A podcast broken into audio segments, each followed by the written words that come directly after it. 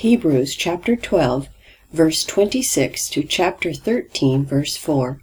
The 46th talk in a series on the book of Hebrews was presented by Jack Crabtree on July 9th, 2017 at Reformation Fellowship.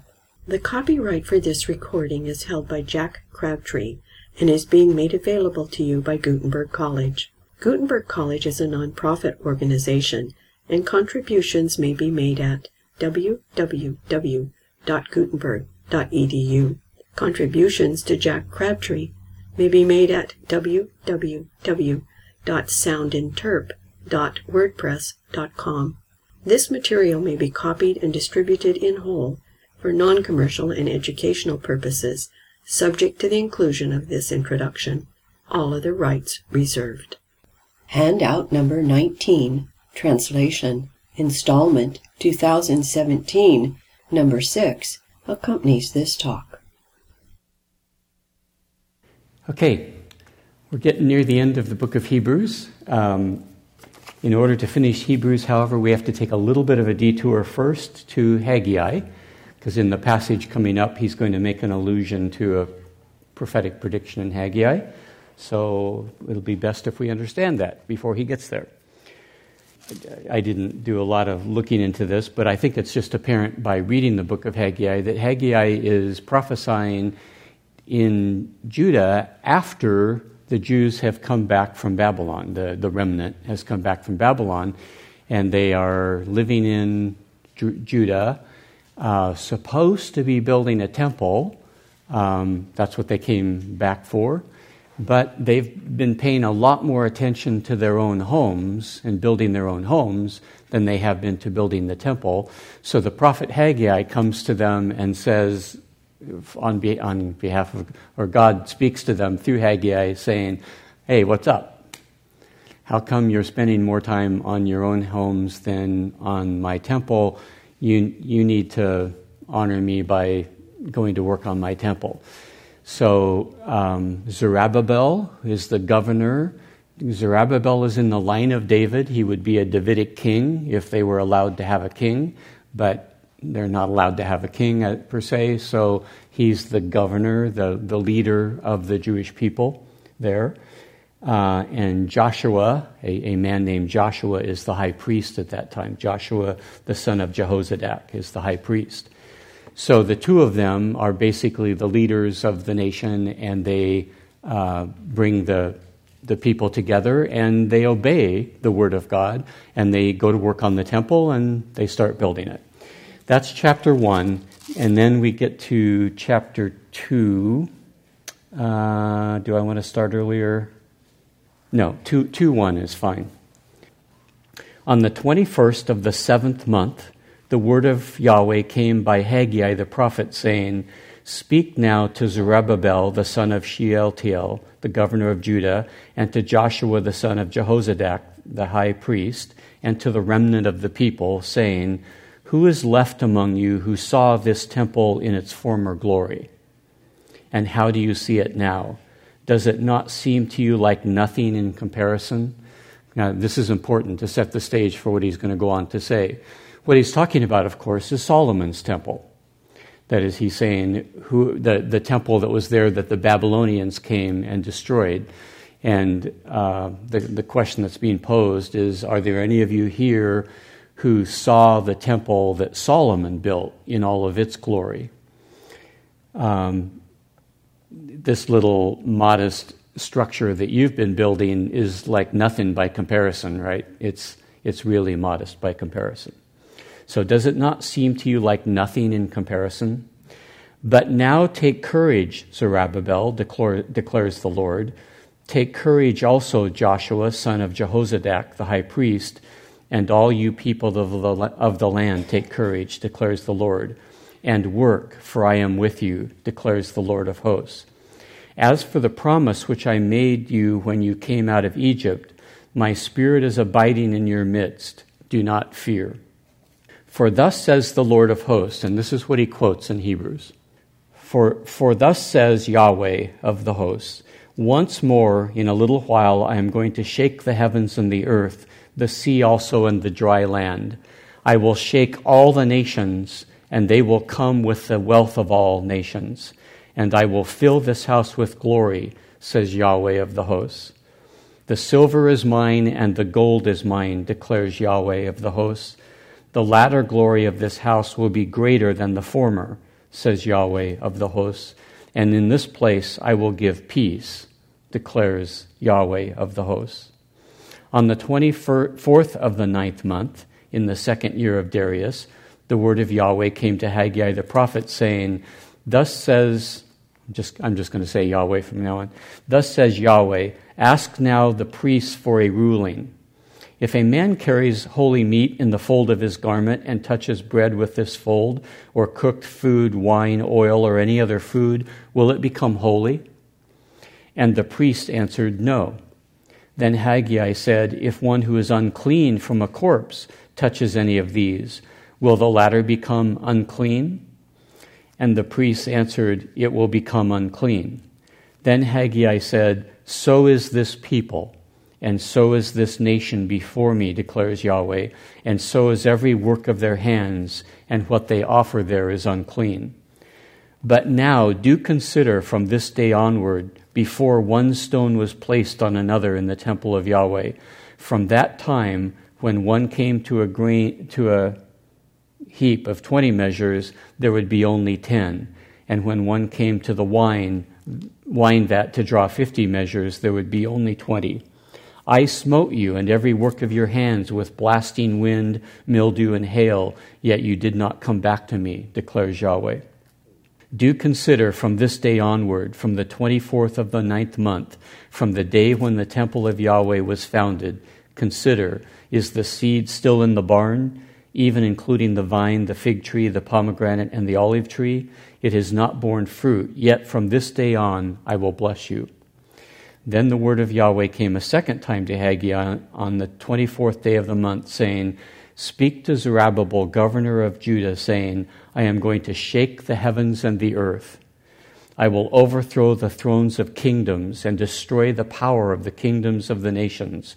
And I will overthrow the chariots and their riders, and the horses and their riders will go down, everyone by the sword of another. On that day, declares Yahweh of hosts, I will take you, Zerubbabel, son of Shealtiel, my servant, declares Yahweh, and I will make you like a signet ring, for I have chosen you declares Yahweh of hosts. And that's the end of Haggai. Okay. So the situation is they're building, rebuilding the temple, but it's a very, very modest attempt and no, nothing compared to the glorious temple that Solomon had built originally. But the prophetic prediction is take courage, for thus says the Lord of hosts in verse 6 of chapter 2 once more, in a little while, I am going to shake the heavens and the earth, the sea also and the dry land. I will shake all the nations, and they will come with the wealth of all nations, and I will fill this house with glory, says the Lord of hosts. Okay, they translate it once more. It wouldn't have to be translated once more. It's basically yet one time. The exact nuance of that would need to be determined from context and so on. I, because of the way I'm going to understand this, I would translate it something like one last time in a little while, I am going to shake the heavens and the earth. So I, I don't think it's once more, uh, because he actually has shaken them several times throughout history, but there's one final time that he has in view where he will shake them and it's going to be in just a little while. Now, what does he mean to shake the heavens and the earth? It's tempting, of course, to think that you, you look at the prophets and they often talk about an earthquake, and Revelation talks about stars falling from the sky and stars falling like ripe fruit from a tree and all that kind of stuff. It could be that he means this quite literally, but I'm inclined to think not here. The heavens and the earth, we, we haven't been there yet, but if we were to go to the book of, he, of Ephesians, Paul uses the, the heavens and the earth, or the, the earth and the heavens, as a representation of the Jews and the Gentiles. And I'm not exactly sure what the logic of that is. What makes the most sense to me is that if you're on the land of Israel, that's because you are a Jew living on the land that has been given to you.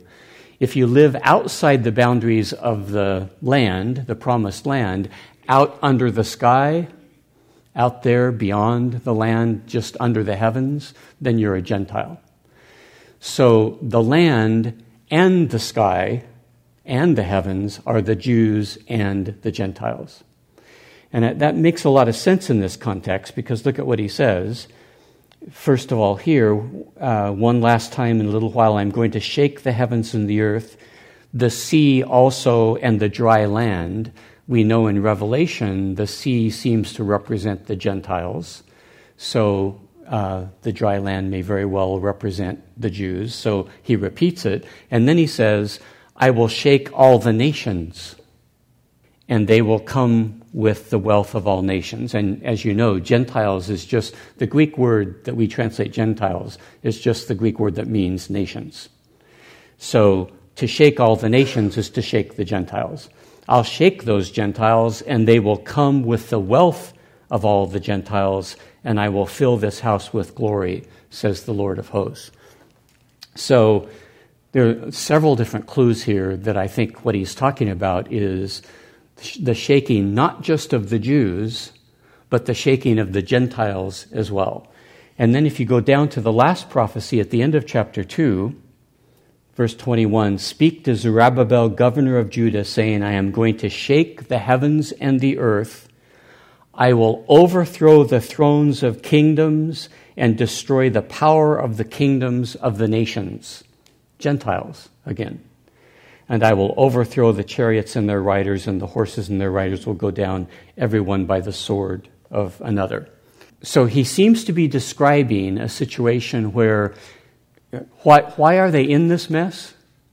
Because they did not keep the covenant that God made with them while they were in the land, and God, as he had promised through the prophet Moses much earlier, if you do not obey the ordinances and the statutes and the judgments that I am giving you this day, I will kick you out of the land. The land will vomit you out. Or, in different language, I will shake you.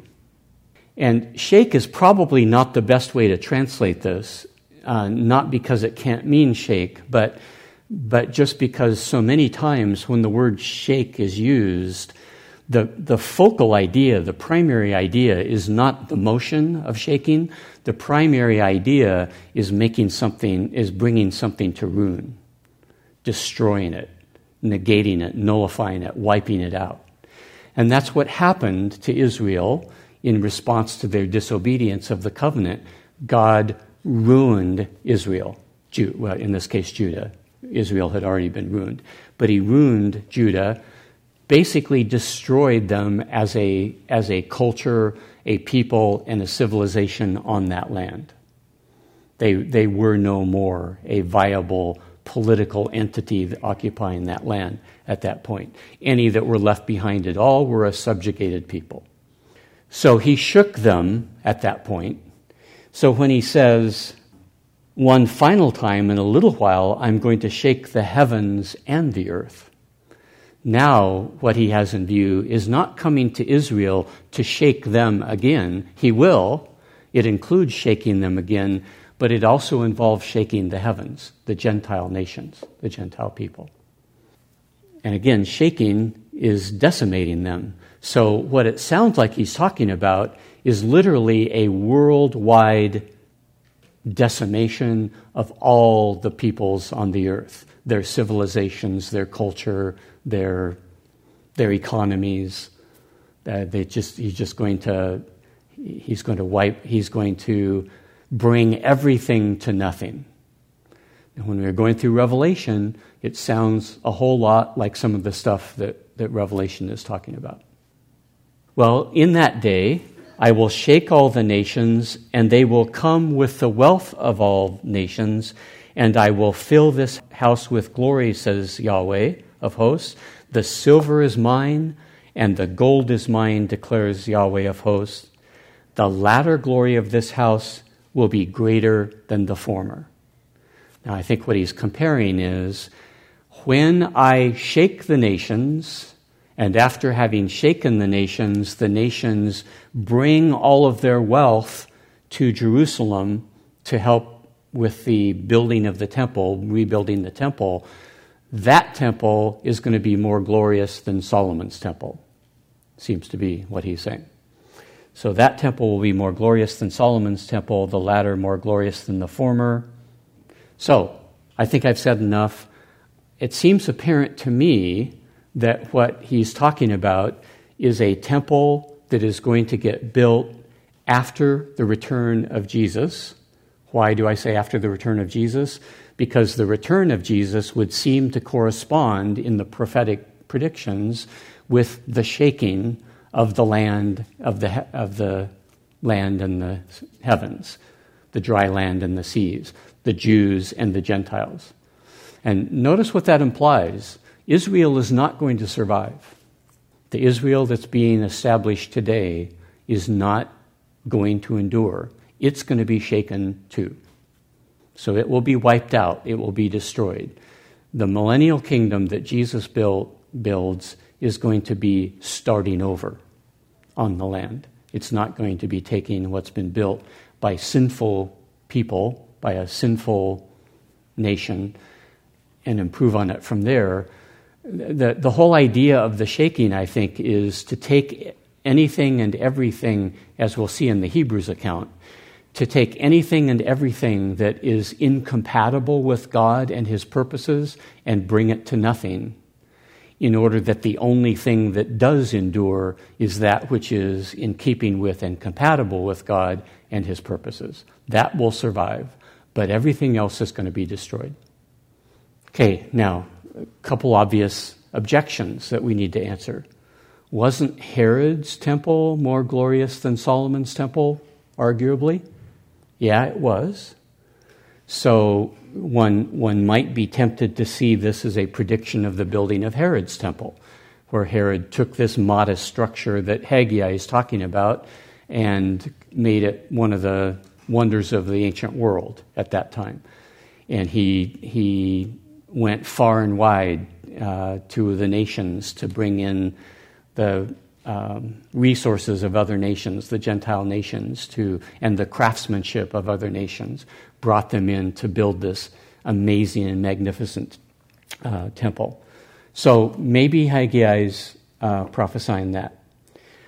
Problem is, the building of Herod's temple doesn't correspond with anything else Haggai is saying here. There is no shaking of the earth and the heavens, neither geographically and literally, nor politically, during the time of the building of Herod's temple. He used the exploitation of his own people and commerce to get what he needed to build the temple. It wasn't warfare. No, no Gentile nations were reduced to nothing in order for that to happen. So it, it doesn't really seem to fit the picture that Haggai is, is painting here. Seems like I had a second. Well, well uh, yeah, that, that's enough. I mean, I, I, think I had a second point, but I, I've lost it. But anyway, it doesn't seem to fit what. Oh, no, I know what it was. He goes on in 9 The latter glory of this house will be greater than the former, says Yahweh of hosts. Now, does he mean simply uh, architecturally? He might, but if he means the glory of the house will be greater than the former, in terms of the actual glory of God making itself present in that temple, that didn't happen in the second temple, in Herod's temple. There was no Shekinah glory ever occupying the Holy of Holies in uh, Herod's temple. But in this context, I'm very tempted to see the latter glory of the house, including some, some tangible, concrete evidence of God manifesting his presence in connection with this temple in a way that was not true in Herod's temple. Even more importantly and more obviously, and in this place I will give peace, declares the Lord of hosts. I don't think God ever gave, granted peace to Israel. And I think the peace that he's talking about is between himself and the people. God never granted peace with Israel during the time of Herod's temple. They, they were always um, at enmity with, with, their, with Yahweh, who wanted to be their God and was constantly reaching out to them to be reconciled to Him. But they were never reconciled. He seems to be talking about a time where the temple that's going to be built is actually going to coincide with and be connected with the reconciliation of God with His people. So I don't think this fits Herod's temple. Another obvious thing we need to deal with is well, maybe it's not a temple at all. Maybe the temple is just figurative for something else, for example, Jesus. Because one could easily see a connection between Jesus bringing in the nations, uh, his glory being greater than the former, him giving peace through Jesus. Obviously, all that would work just fine. But again, it, it, stretches, it stretches the language to take it that way. The silver is mine and the gold is mine, declares the Lord of hosts. What would that have to do with Jesus? The, the most natural, straightforward way to read this, I think, is the temple we're talking about. We're not comparing apples and oranges, a spiritual reconciliation through the man Jesus with a piece of architecture built in the time of Solomon. We're, we're comparing apples to apples. We're comparing a a piece of architecture that had the functional um, status of serving as a temple ver, uh, in, con- in comparison with another piece of architecture that has that same function of serving as a temple. That seems to be the comparison that Haggai is clearly and straightforwardly making. So, with that in view, my conclusion is that Haggai is talking about the construction of a third temple one day. Now, interestingly, I suppose the third temple could begin in our history, but again, the most straightforward way to take it is it's built in, in any meaningful sense, it gets built after Jesus returns, not, not before he returns. Okay, so with that in mind, then let's go to Hebrews. We're in paragraph 90 that's chapter 12, verse 26. Paragraph 90 His voice made the land shake then, but now he has promised, saying, Yet, yet once more will I shake not only the land, but also the heavens. Now, this yet once more refers to the reconstitution of what is shaken. How is it, uh, of, the reconstitution of what is shaken, of how it is made, that is, I think, of how it is constituted, such that what is not shaken remains. That's a, it's very awkward syntactically. It's really difficult to figure out exactly how he's using his words here. But I think the point that he's making is when it says yet once more, he's not unpacking the meaning of yet once more. Yet once more is not exactly problematic what he's, un, what he's unpacking is the event that Haggai is talking about. So when he says it refers to the reconstitution of what is shaken, he's talking about what, what event did Haggai refer to when he said, One last time, I'm going to do this thing? Well, he was referring to reconstituting what he's going to wipe out, destroy, negate, nullify in order to rebuild it and start over, uh, such that what is not shaken remains. So the only thing that's going to remain this day of shaking are, are those elements within history, within Israel in, in particular, within Israel that are compatible with God, His values, and His purposes everything else is going to be destroyed. Why is he destroying it? Because God has, uh, because God's purpose is to build a kingdom that is a fulfillment of all the promises he made starting way back in the time of Abraham. He's going to do what he said he's going to do, but uh, one of the reasons, Uh, okay, but in order to do that, he's going to have to wipe the slate clean so he can start over and he can be the builder and architect and not man. Remember, he referred to that in the last chapter. Abraham was looking for the city whose builder and architect is God. He's not interested in this land the way human beings have built it and created it. He's looking for the one that God is going to build. So, what, what is he referring to? When is this day going to happen that he's going to shake the heavens and the earth? When he finally gets around to saying, okay, enough. You guys have, you guys have not created the kingdom of God. We're going to wipe this out, and I'm going to send my son to build the kingdom of God. That's what he's referring to. Therefore, he says, because we are rece- receiving the unshaken kingdom, let us have gratitude, in line with which we offer acceptable service to God with reverence and awe, for indeed our God is a consuming fire.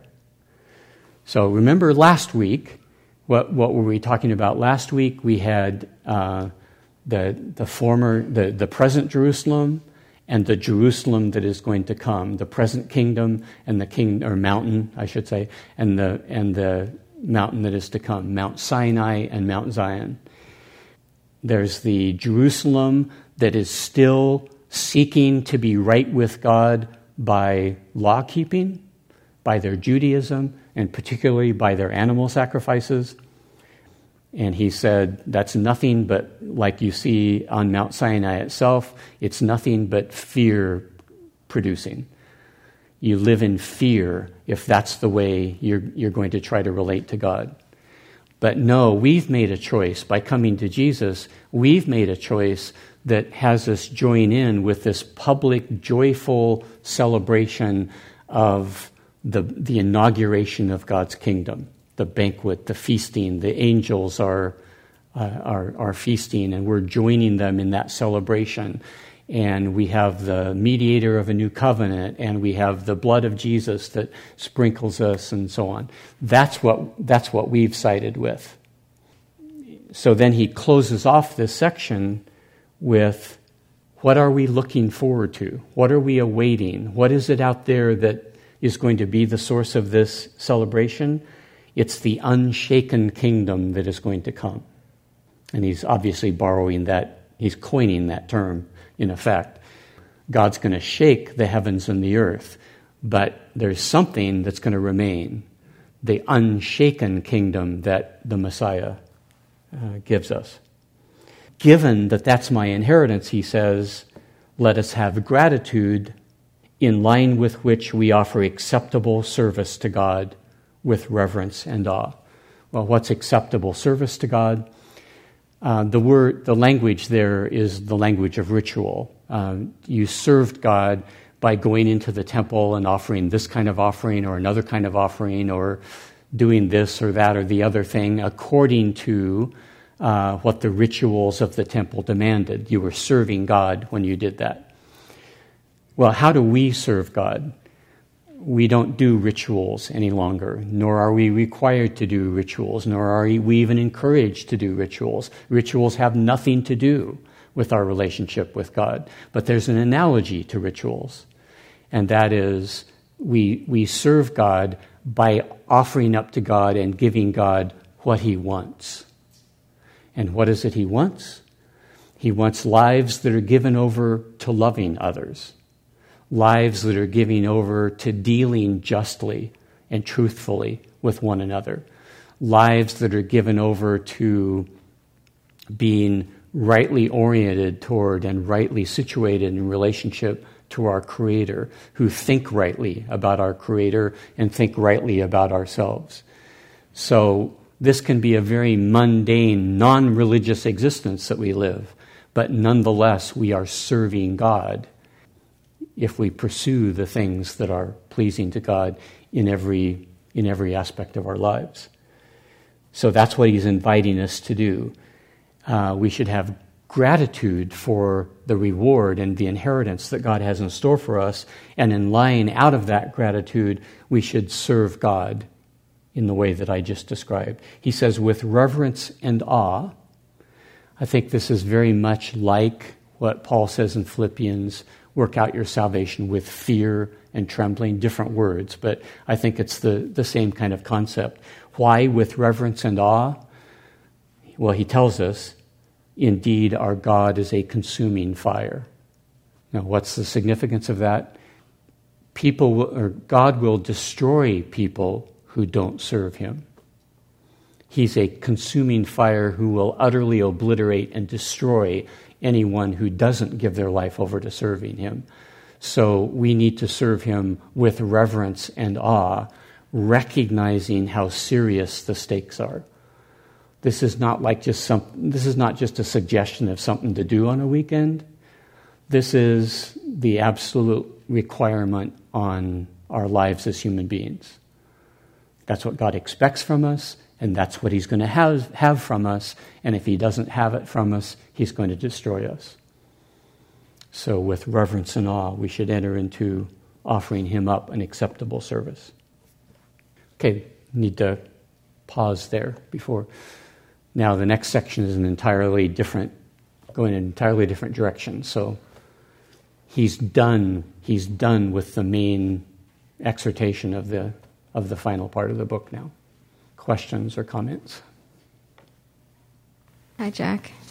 What do you do with the um, what God says in Haggai to Zerubbabel that He's going to make him a signet ring? Yeah. In that day. Yeah, I don't. I don't know. I mean, th- there's two very real possibilities, and I don't. I don't know how to decide between them. Because Zerubbabel is a son of David, it it may be a way of, in the person of Zerubbabel, making a promise to the son of David who is to come, namely Jesus, and that he will be the signet ring. The other possibility is that Zerubbabel, as a distinct individual himself, is going to have some distinctive role to players, a distinctive place. I don't know. And it could be. But I'm more inclined to think that this is basically a promise to Jesus. Thanks. Mm-hmm. That we may offer to God an acceptable service with reverence and awe. Is that the same thing Paul is saying in Romans 12, 1 and 2, where he talks about a reasonable service? Uh, are you emphasizing the word reasonable there, or? Well, service is actually I'm hung up. Yeah, the service would be exactly what he's talking about. Yeah, same word. I, I going by memory here, but I think it's the same word. And he never, using the reasonableness in 12.1 and 2, uh, that is our logical or logikos or... Yeah, it just it depends on what I, am Yeah, it depends on what he means by logikos there. Mm-hmm. I I think it's a distinct. The way I translate it is your ultimately real latreia, your ultimately real service. And the reason I do that is given the Greek culture in the background, there, there would be all kinds of Greeks who would make a, who would make a um, identification between that which is of the mind and that which is eternal and ultimate and final. So it's conceivable to me that part of the field of meaning of the word logikos is uh, of or pertaining to something that is eternal and uh, and ultimate, as opposed to simply temporal and corruptible. And he never clearly defines it. No, in fact, I think it's the only place where logikos itself. Is that right?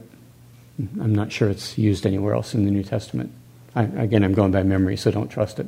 But so then, is he defining what he means by an acceptable service with reverence and awe in the following passages, the following? Yeah, I, am I'm, I'm going to argue he's doing more than that, okay. but but that would certainly be included. Everything that he's going to go on to say now to the end of the letter, if you did that, you would be offering an acceptable service to God. That's true.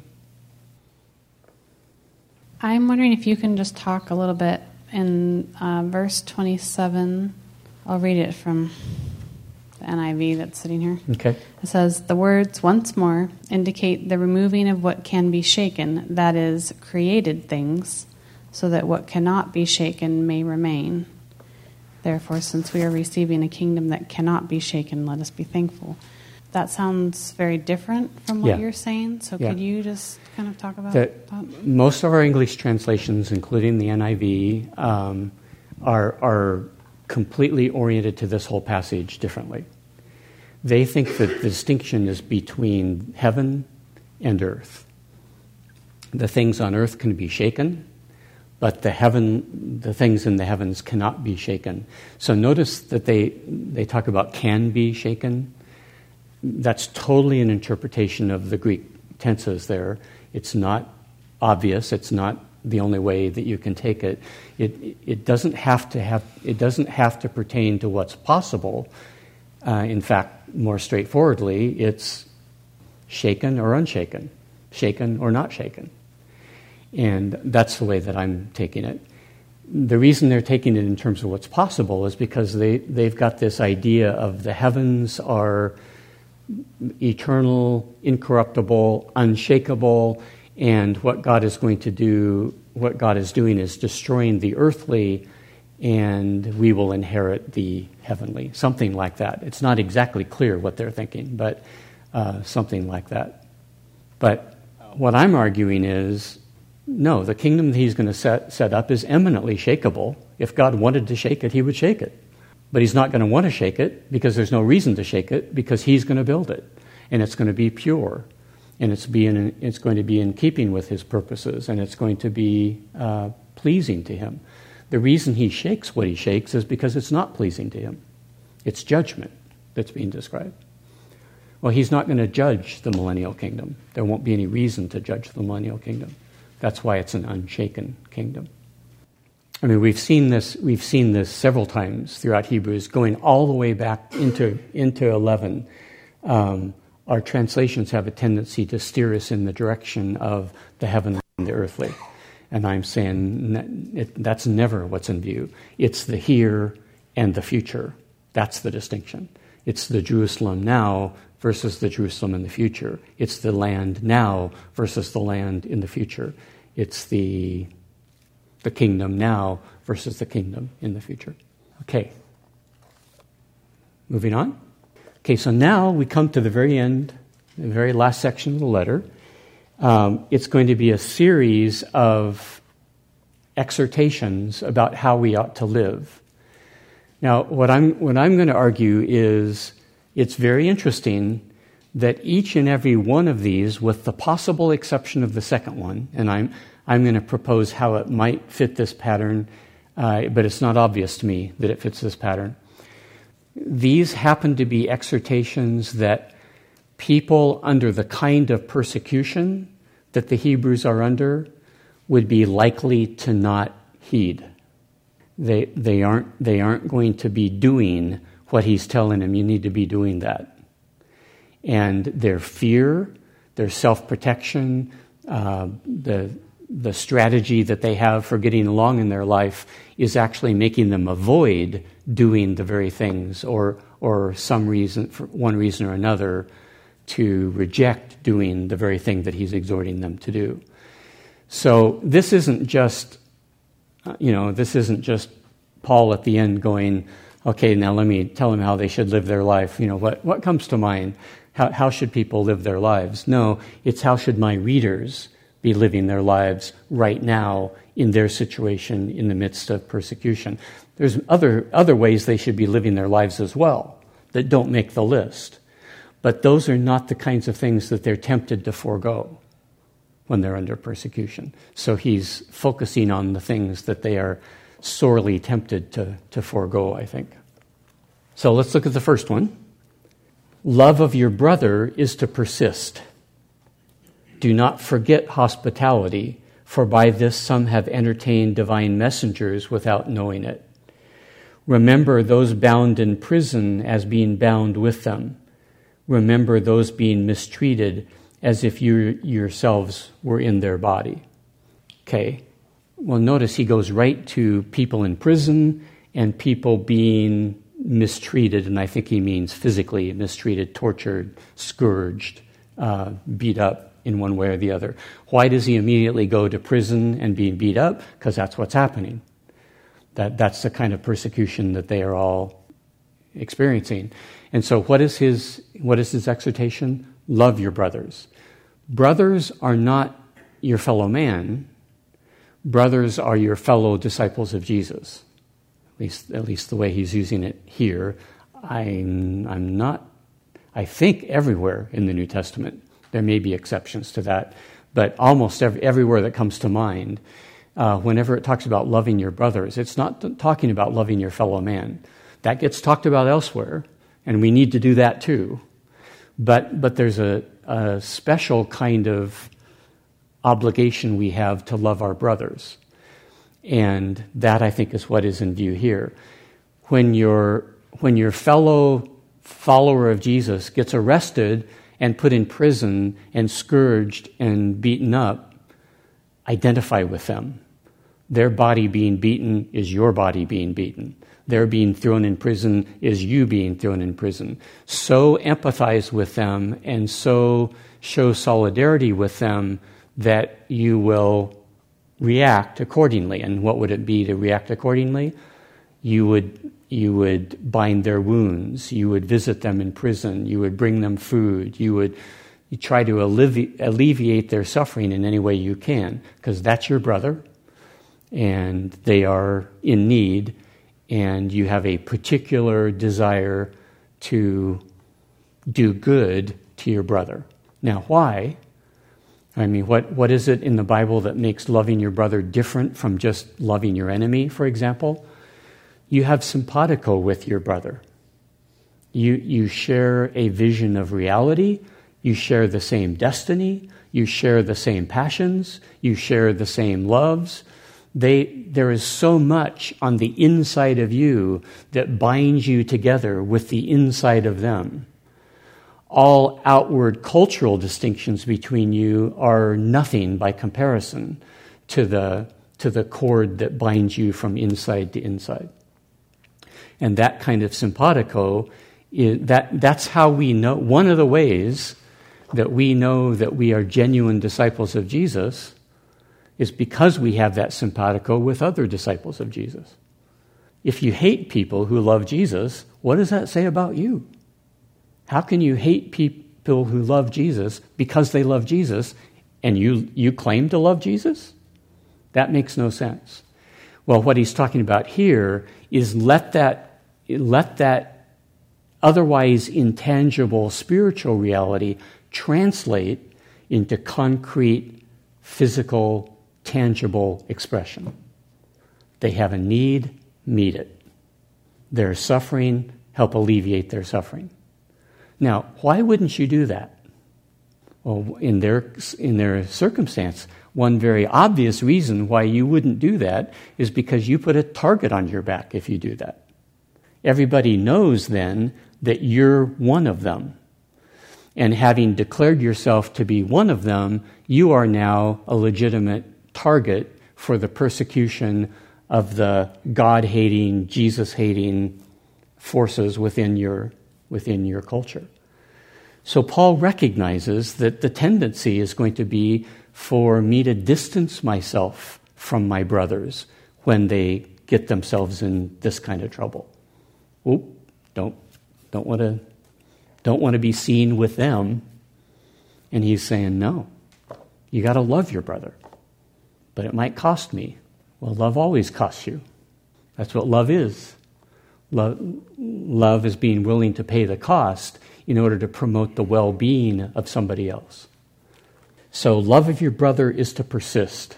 Keep, keep going, keep doing it. Do not forget hospitality.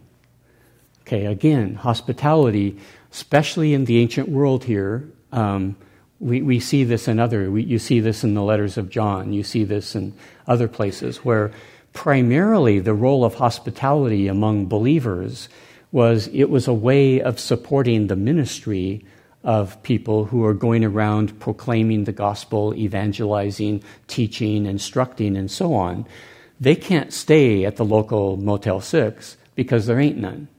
There are inns in certain places, but the, the most common way to travel is to depend upon to be utterly reliant upon the hospitality of other, of other people. And particularly within a, a, a community like the believing community, you show hospitality to other believers in order to facilitate their being able to travel at all. But again, you see the problem. You can't show hospitality to them without identifying them, with them and identifying yourself, risk identifying yourself as one of them.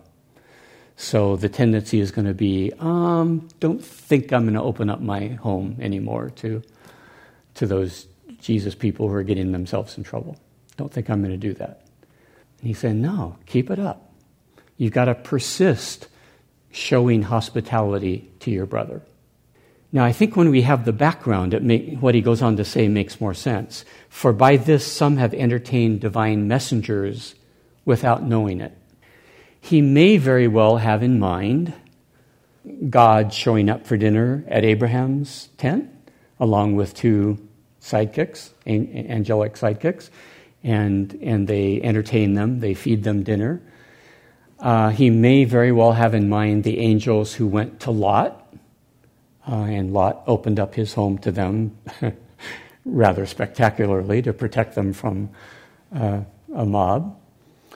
Uh, he may very well have that in mind. He wouldn't necessarily have to have that in mind. He may, he may rather have in mind something unknown to us that is known to them in their world. But in any case, I, I translate it messengers rather than angels because I don't think he's saying show hospitality because you never know, the guy might be an angel. I don't think he's saying that. I think what he's saying is these, these are itinerant teachers. You're facilitating They're going around to be able to, to proclaim the message. One of the side effects of you just simply loving your brother enough to open up your home to them is who knows? Maybe through their wisdom and their knowledge and their understanding, they have a message from God for you. you they're not the only ones who may benefit from this relationship. You didn't, you didn't open up your home because you wanted them to teach you, but who knows? Unknown to you, it may, it may happen that they uh, have a very important, life changing, direction changing message from God for you. So I think he's talking about human beings, not angels, but human beings can be messengers as well. They can be angeloi, just as well as a metaphysically different sort of being that we call an angel. We've already really talked about the third sentence there. Let me go at least one more before I open it up. This, this is the difficult one to understand. What is this doing in the list? But he says marriage is to be held in honor among all, and the marriage bed is to be undefiled for fornicators and adulterers, God will judge.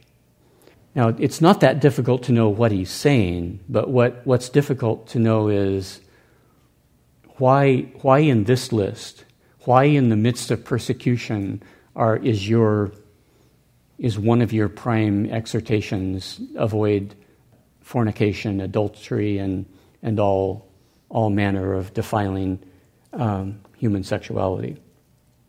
I, I have a theory, but a, not a theory. I have a speculation, but it's just a speculation. When we were in, what's the name of the Roman ruins that used to be um, right, right on the south end of the Galilee as you go down the Jordan Valley? There, what's that city there? Yeah, it, it, it used to be Beit Shean, and it had some name at the time of Jesus. It was a, a very Greekish Roman city. Scythopolis or something, I, I can't remember. But Anyway, it's a well, very well preserved Roman ruins. And you should have seen the house of prostitution. I mean, it's just this prominent, prominent part of the city. And our, our guide pointed out how utterly and completely depraved Roman culture was, how completely decadent it was. I mean, along with the vomitoriums and the coliseums and the places of prostitution in every, in every major city. I mean, you, you, I got a very vivid picture of uh, daily life was simply getting on with your business and then stopping in at the house of prostitution and having some fun at the, at the cat house at that, at that point in time. It was just normal. It was given.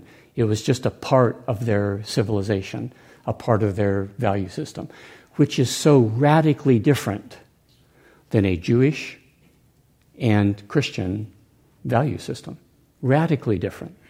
So I, I have to wonder would you be tempted, in order to hide in that culture, to conform to the sexual mores of the culture? Come on, Jack, let's go down to the, let's go down and see a prostitute. I mean, what am I going to say? If I say no, there's going to be one and only one reason why I say no. Oh, you're one of them. You're one of those Jesus followers, aren't you? I, I expose myself again because my moral values are so strikingly um, out of sync, so completely different, so completely others than theirs. So I, that's my speculation that it makes it onto this list because Paul knows the temptation. One surefire way to hide is to go along. I remember in college, I, w- I worked in a factory that made concrete sewer pipes. And v- I worked with some of the most vile human beings I, I ever knew. And every break was, uh, was filled with vile talk, jokes, comedy about sex. And they pegged me instantaneously for who I was because I just didn't participate. I didn't, you know, I, I didn't stand up and go, this, uh, this triggers my Jesus believing sensibilities. You know, I, I didn't make a big deal out of it. I tried to fly under the radar screen as much as I could, but it became absolutely apparent by the fact that I was uncomfortable with what they were doing that I had a different value system. And there's no way in the world I could have, I could have avoided that except by learning to tell dirty jokes and, and go along and you know, laugh when they laughed and, uh, and value what they valued and so on. That's the only way I could have, I could have hidden. So my speculation is that Paul knows that. Paul knows that in this culture, at this time and place, uh, you're going to be tempted to hide by conforming. And look what you're conforming to an utterly corrupt, vile, depraved view of human sexuality.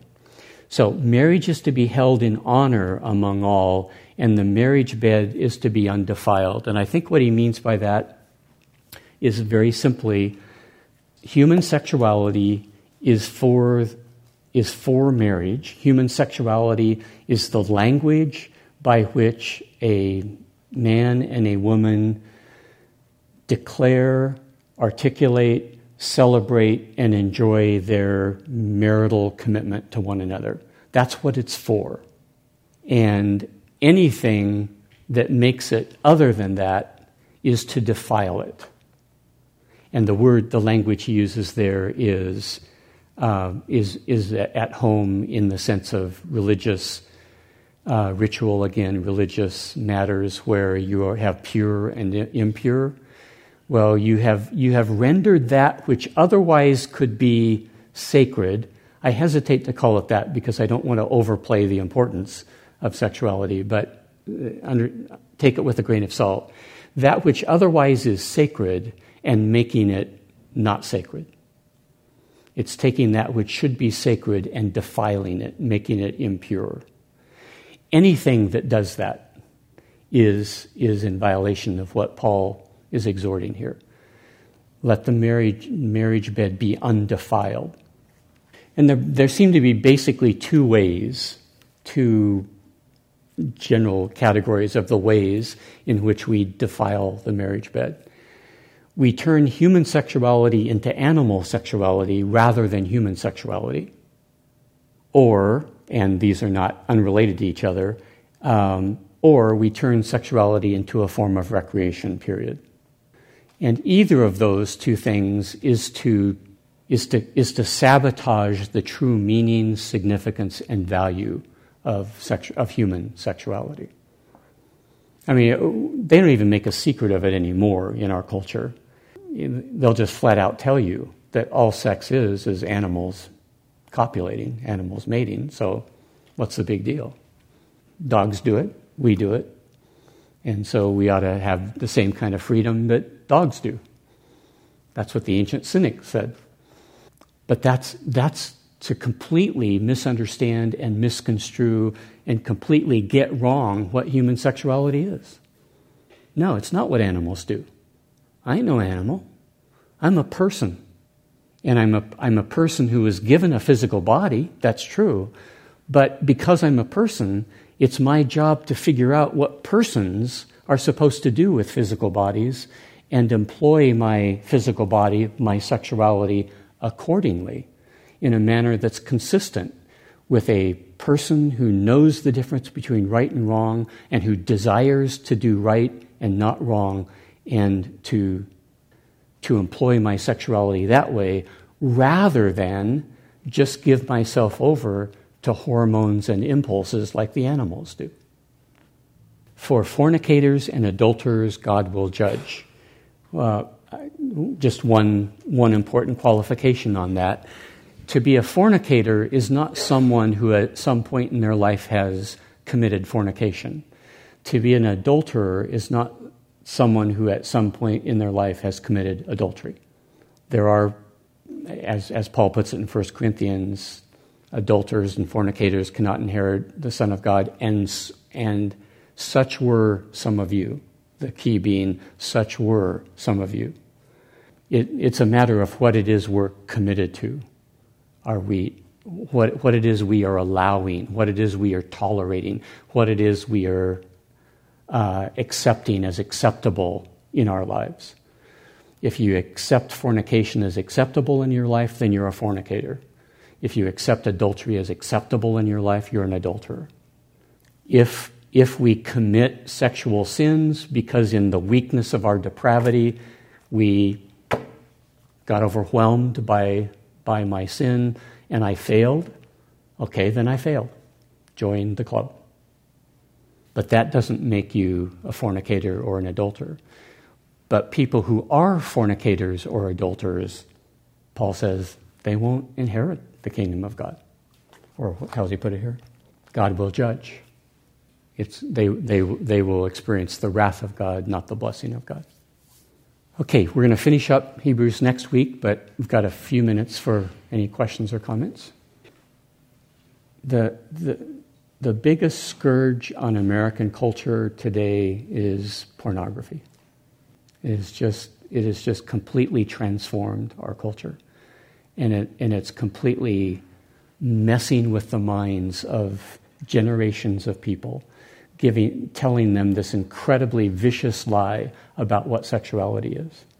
And the, the most important thing that any of us can do is to uh, get pornography out of my life, have nothing to do with it, to the extent that um, I, I run into it, recognize it for what it is.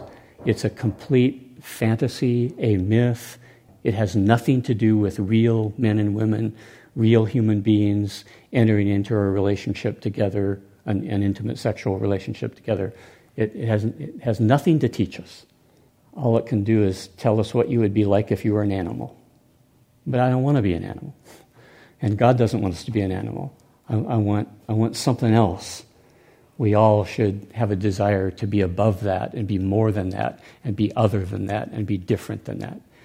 So, uh, in, our, in our day and age, the, the thing we really need to do battle with is all the messages we get through the pornography, which is not limited any longer. I mean, it's on TV, it's in uh, major movies. You, everywhere you turn, you confront it in one way or another. It just it's a scourge on our society and our culture. Okay, we'll finish up next week.